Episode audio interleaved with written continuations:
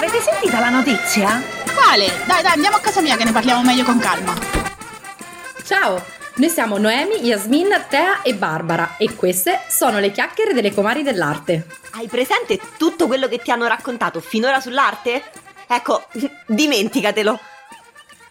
Ragazze, attivisti e attiviste di ultima generazione sono arrivati a Roma. Oh! Eh, lo so. Che è so. successo? Che è successo? L'ultima azione nota li vuole presso la barcaccia del Bernini a Piazza di Spagna, dove hanno riversato della vernice che ha reso l'acqua della fontana nere simili al petrolio, per capirci. Il ministro San Giuliano ha fatto delle dichiarazioni durissime, condannando l'operazione.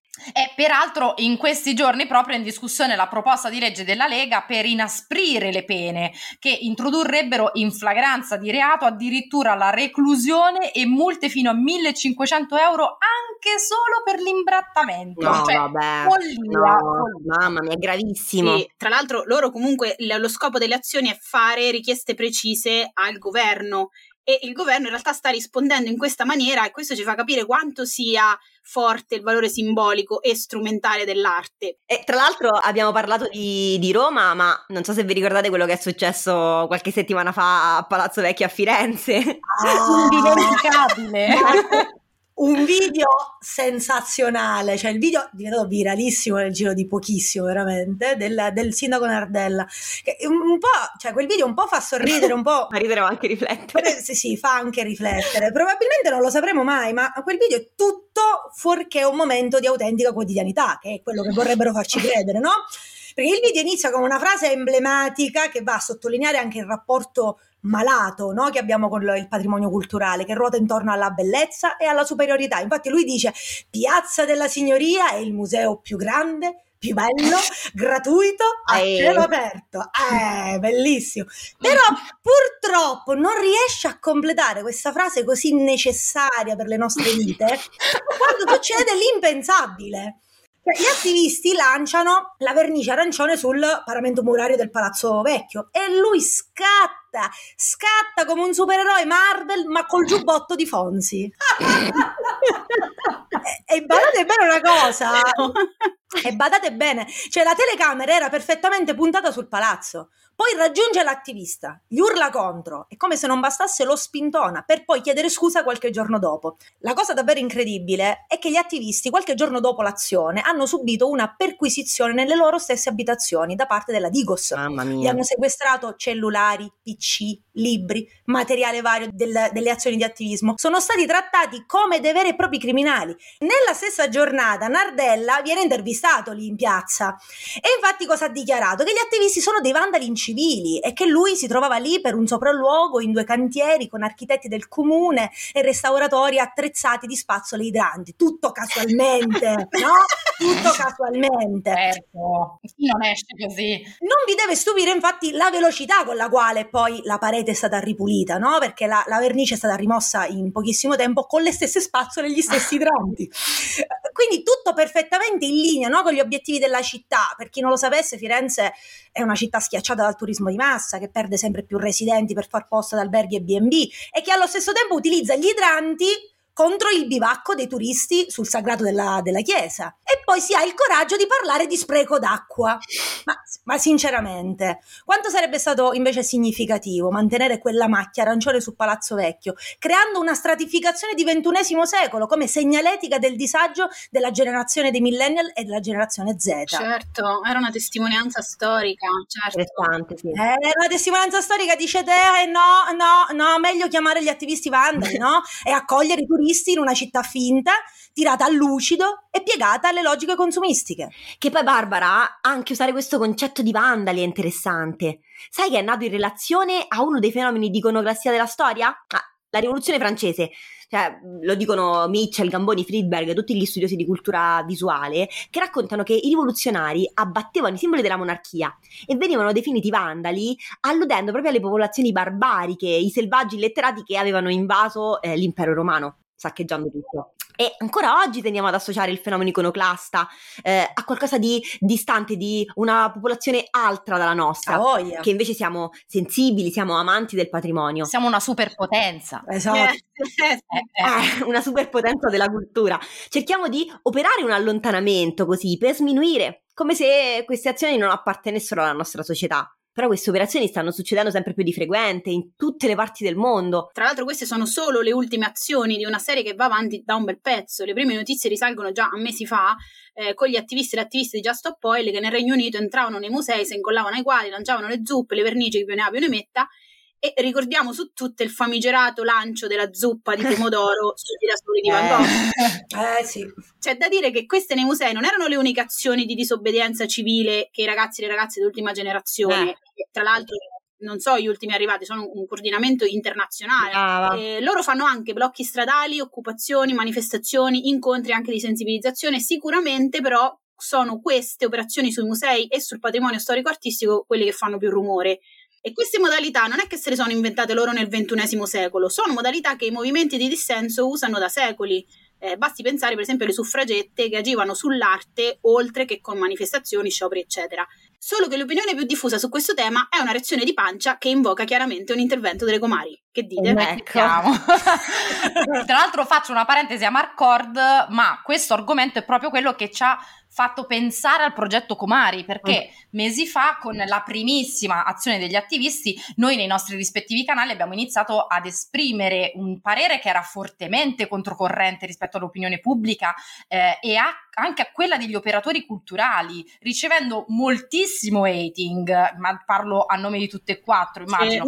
Però, però siamo felici che in questi mesi tante persone hanno abbracciato questa visione accogliendo la posizione scomoda, decostruendo anche le proprie certezze. Ah, gli insulti che ho preso io su TikTok me li ricordo tutti, alcuni anche cattivissimi, che in un certo senso, se ci pensiamo, no, dimostrano anche quanta poca voglia ci fosse allora nell'affrontare un processo di ragionamento e un eventuale cambio di prospettiva, no?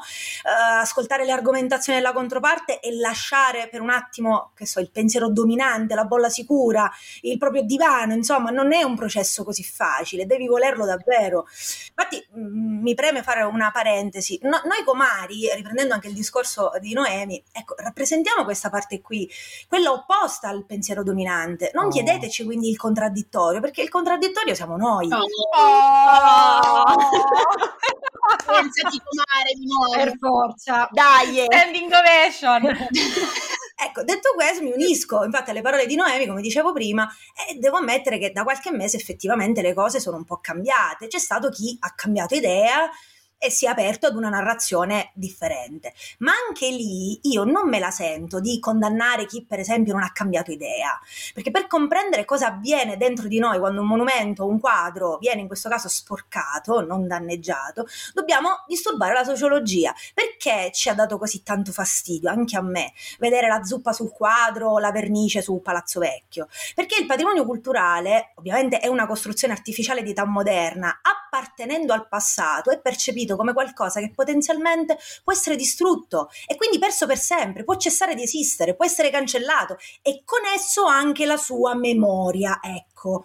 Ed ecco perché siamo così ossessionati, specialmente in Italia, dalla conservazione. Io lo dico ovviamente da archeologa, che è potenziato il messaggio. Quindi la zuppa sul quadro fa scattare nella nostra mente l'idea di minaccia per il patrimonio culturale, che si basa su una nozione fondamentale di rischio e incertezza. E a questo punto, se riflettiamo sulla zuppa sul quadro, per esempio, questa fa scattare nella mente di chiunque, anche nella mia, anche a me ha dato fastidio, l'idea di minaccia e quindi di distruzione. Ecco, a me per esempio fastidio non me l'ha dato perché per il tipo di lavoro che faccio io ogni giorno decostruisco questo mito del patrimonio culturale per cercare un altro tipo di valore, ma capisco che ci sta che dia fastidio, è legittimo, Eh. è legittimo che l'azione fatta sul patrimonio culturale ti sconvolga perché siamo abituati a pensarlo come intoccabile, lo rivestiamo di quella che io chiamo sempre sta gabbia dorata e lo collochiamo nell'iperuranio, perciò già toccarlo ti fa rabbrividire, figuriamoci sfregiarlo seppure in Eh. maniera poi non permanente, perché questo- di questo stiamo parlando. Eh, questo è un po' il motivo dell'hating ricevuto di cui eh, parlavate prima. Eh, la questione del dare fastidio, però, c'è da capire che è una provocazione, cioè io ti do uno schiaffo metaforico con queste azioni, vado a toccare una cosa che ti hanno insegnato a dire, a pensare come intoccabile, dopodiché sta a te capire se vuoi cogliere questa provocazione e rifletterci. E partendo dal presupposto che per fare spazio a idee nuove, quindi per crescere, non puoi evitare di mollare quelle vecchie che già avevi prima.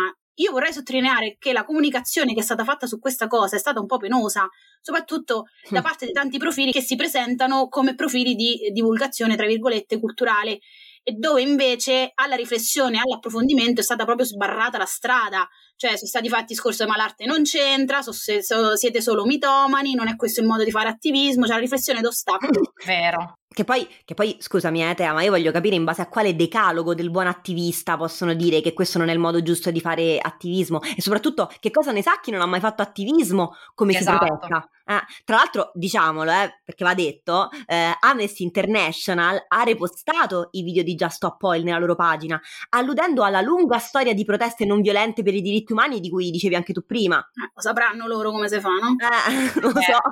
Comunque, riprendendo il discorso di te, tra le varie critiche che sono state mosse agli attivisti c'è anche il gesto è controproducente e allontana dalla causa ambientalista. Eh. Beh, la disobbedienza civile è questa, cioè il gesto deve creare disagio, deve destabilizzare, altrimenti non è disobbedienza civile. Forse c'è chi pensa in Italia che eh, sia possibile cambiare davvero le cose stando al bar con le cosce accavallate a bere spritz o sul divano con la copertina. Eh, le ultime proteste in Francia mi sa che non ci hanno insegnato nulla. Poi l'altra cosa interessante che dicevano, diciamo tra i rimproveri, c'era anche quella della sensibilizzazione, che la sensibilizzazione a loro dire non si fa così. Beh, infatti gli attivisti di ultima generazione hanno proprio l'hanno messo in chiaro ehm, fin da subito che le varie azioni non hanno l'obiettivo di sensibilizzare ai temi.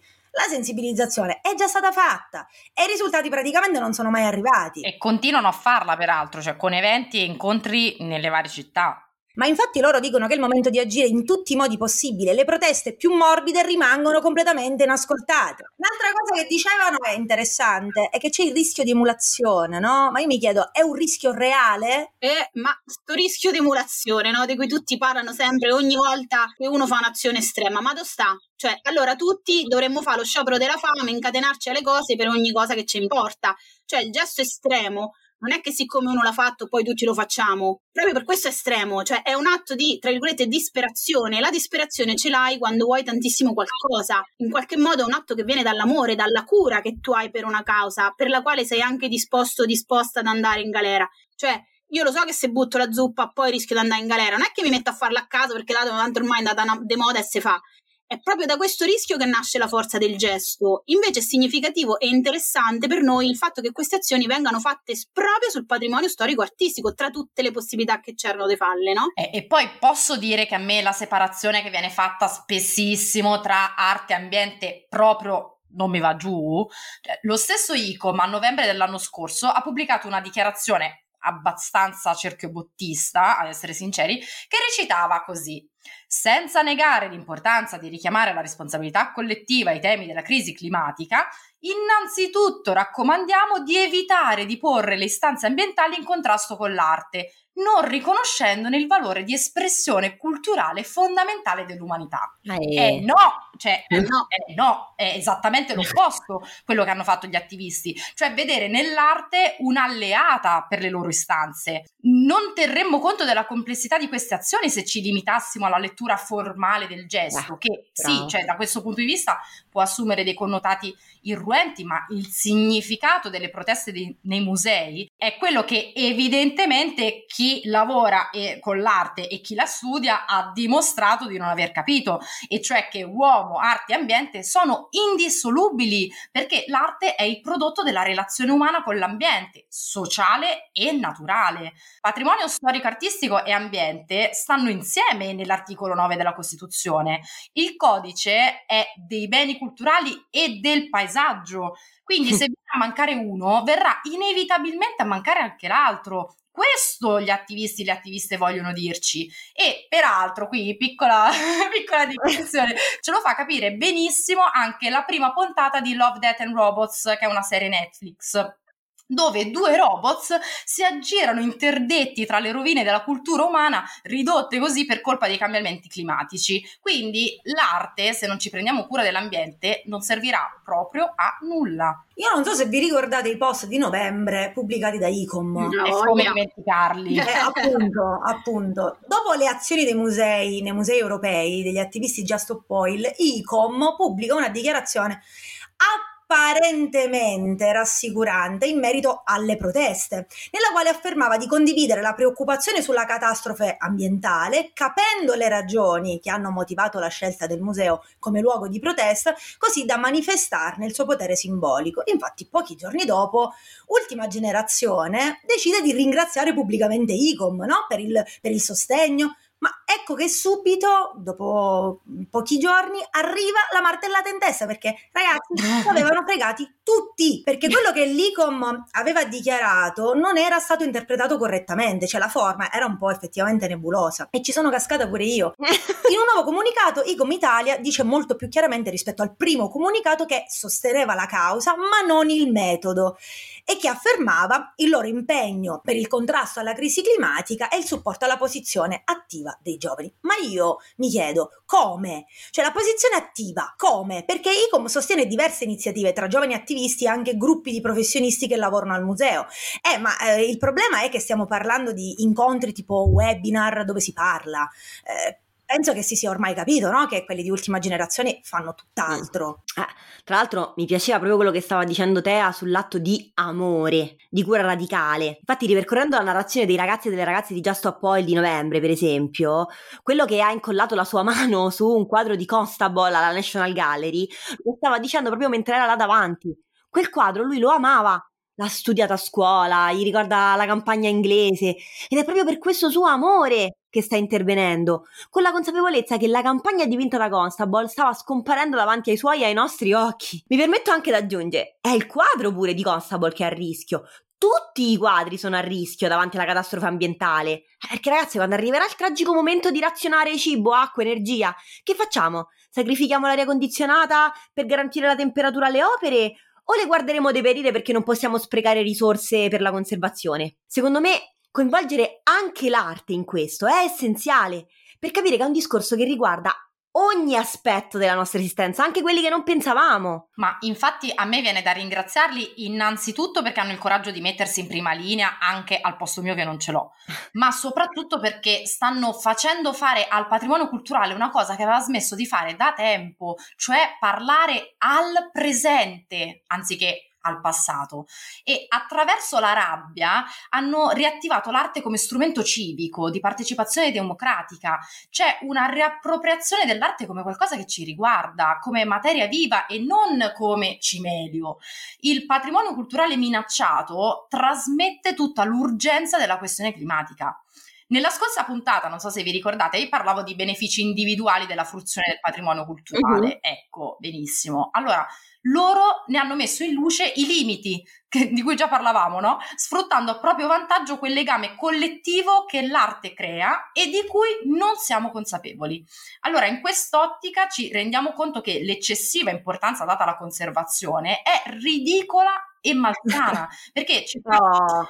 Ma sì, perché ci fa perdere di vista l'obiettivo che è lo sviluppo umano e non la tutela, che invece è un fine, un mezzo per raggiungerlo. Ma infatti la conservazione non è che nasce con le opere, l'abbiamo decisa noi. Eh. Cioè noi, vabbè, gente di 300 anni fa di cui noi ancora ci fidiamo. Ed è stata anche lì come oggi una scelta politica, culturale e politica. Non è che noi conserviamo le opere perché sono universali dell'umanità, è una scelta che noi facciamo. Ma ok, messa pure bene, facciamo che è importante. Ma è importante perché questo patrimonio storico-artistico? A che serve? Che cosa ci dobbiamo fare? Come ci aiuta a noi che siamo cittadini e cittadine? Quindi a un certo punto la scelta si riduce, come dicevi tu, Noemi, tra o il patrimonio artistico diventa la dimensione dove noi guardiamo e adoriamo cose vecchie, che è un uso in qualche modo cimiteriale, come dico sempre io, cioè legato al fermare il tempo, a bloccare il passato. Cioè vai lì, le guardi, te meravigli, le rispetti, ci preghi davanti e poi te ne vai a casa, dove vai a vivere la tua vita vera, fatta di cambiamenti, novità, sfide e visione del futuro.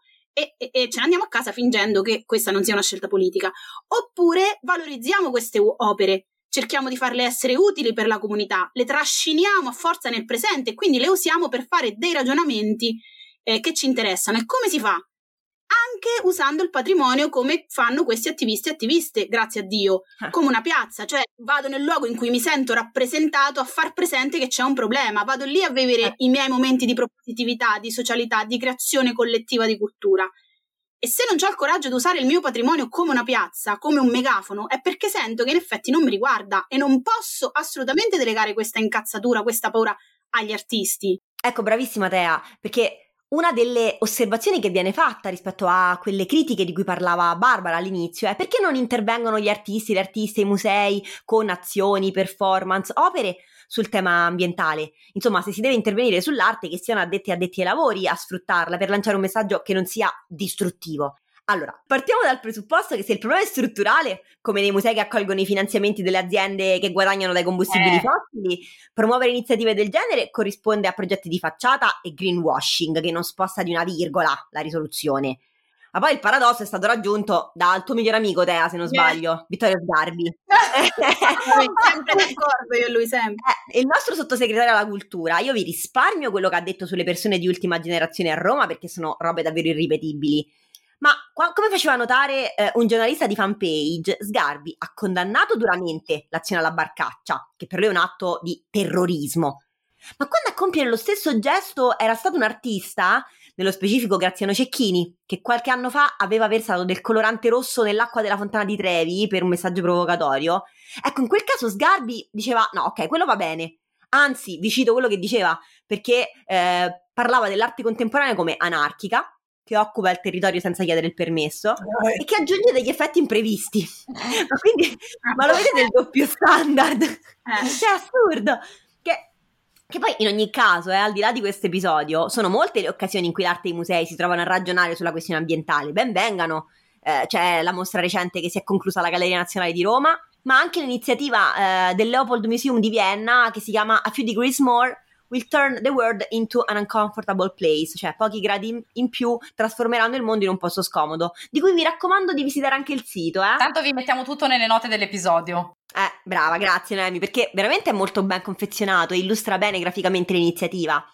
Il museo, che era stato teatro tra l'altro di uno degli interventi della cellula locale di ultima generazione, ha scelto alcune opere in collezione, dei paesaggi firmati da Courbet, Klimt, Schiele, e li ha inclinati sulla parete, di pochi gradi, insieme alle didascalie, così chi viene a visitare il museo vede le opere storte. Mm. Eh, Eh sì, ok, tutto bello, però eh, aspetta, aspetta, fermi, fermi tutti. Cioè, mi devi spiegare il significato a questo punto, perché di- è- è- è l'eventuale ipotetico messaggio. Come possa essere compreso, quanto può essere efficace e quanto nella realtà arriverà al mittente. Allora, guarda, la ragione te la spiego io. Eccolo. Sarebbe quella di giocare sul disturbo che si crea quando vai a vedere i dipinti, anche soltanto con pochi gradi di inclinazione, tra virgolette, proprio citato. Con questo vorrebbero fare riferimento al fatto che anche pochi gradi di aumento delle temperature creeranno un problema molto grande per noi. Madonna. Il claim infatti è qualche grado in più trasformerà il mondo in un posto scomodo perché effettivamente il problema è la scomodità, no? E a me sta cosa mi pare un po' un modo per strizzare l'occhio ai fruitori tradizionalisti del museo ma che comunque sono interessati alla faccenda del clima. Secondo molti invece sarebbe proprio un passo avanti fatto dal museo, ma io boh. Però ti posso dire una cosa, Dea, Co- considerato il generale silenzio istituzionale da parte dei musei, che sono letteralmente chiamati in causa davanti a queste iniziative, questo è un passo avanti, minuscolo, eh? sì, stavano a meno 10, adesso stanno a meno 9 praticamente. Anche perché dire che la catastrofe ambientale è scomoda è, è un eufemismo. Un passo avanti concreto per me è quello che ha fatto la National Portrait Gallery, che l'anno scorso ha interrotto dopo 30 anni, pensate, di sponsorizzazioni e partnership, i suoi rapporti con British Petroleum, che è uno dei maggiori responsabili della crisi climatica. Certo, è stata una scelta meno patinata di Vienna, ma in qualche modo dimostra che i musei possono fare anche cose concrete per sposare la causa ambientale. Questo comunque non deve escludere le manifestazioni di protesta, è questo che mi sembra importante. Ci sono artisti e artiste che intervengono nell'ambito di tematiche sociali, sì, e si parla di attivismo in quel caso, ma la loro ricerca affianca le battaglie, non può, anzi non deve sostituirsi a queste. Ma sì, infatti Yasmin, cioè, gli artisti parlano di crisi climatica da decenni e fanno bene, devono continuare a farlo. Eh. Uno dei più conosciuti e venerati, sempre usato come esempio sui social, è sicuramente Olafur Eliasson. Eh, però poi fa le cose con Ikea, eh, vabbè. vabbè. Eh, eh, ecco, quindi anche lì bisogna stare un pochettino attenti quando lo si menziona.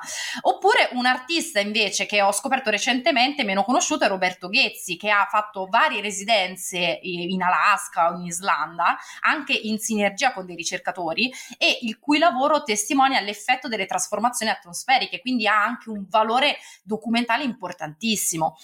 Il problema è che purtroppo però queste pratiche rimangono all'interno dei circuiti tradizionali dell'arte. Eh. Eh. eh sì, vengono viste da chi bazzica questo mondo Brava. e che eh. ha già sensibilità verso queste tematiche. E infatti, anche per tirare un po' le fila di questo discorso, si potrebbe dire che invece non è affatto vero che la comunicazione degli attivisti sia da considerare inefficace, proprio perché non si sta parlando d'altro. Verissimo, solo che l'azione di disturbo è il dito che indica la luna e la luna è il problema. Poi sta a noi decidere se cogliere la provocazione e guardarla sta luna oppure fermarci lì dicendo per esempio che il dito te copre il cannocchiale facendo qualsiasi supercazzola perché sia il dito che la luna effettivamente ci fanno paura. L'arte è lo strumento perfetto per risvegliare le coscienze. Sì, avete sentito bene, ho detto strumento, perché non mi dite che ancora credete alla favoletta dell'arte per l'arte, vero? Mm, mm, che poi tutto questo ci permette anche di ragionare su quello che è il nostro rapporto con i simboli, su come ci relazioniamo con le immagini, da chi si infervora quando vede una zuppa contro un quadro e chi quella zuppa l'ha tirata. Che poi giustamente, no? Siamo comari. Vi pare che non finivamo una puntata parlando di zuppa? Eh. eh. poi usciamo all'ora di pranzo. Eh, preciso. Dai, ci vediamo alla prossima. Ciao. Ciao. Ciao. Grazie per aver ascoltato le chiacchiere delle comari dell'arte. E speriamo anche di avervi dato uno spunto di riflessione. Trovate tutti gli approfondimenti in descrizione e le immagini sul profilo Instagram Le Comari dell'Arte. In ultimo, vi ricordiamo che questo è un podcast interamente autoprodotto, quindi mi raccomando supportateci sui nostri canali. Alla prossima puntata! Ciao! Ciao.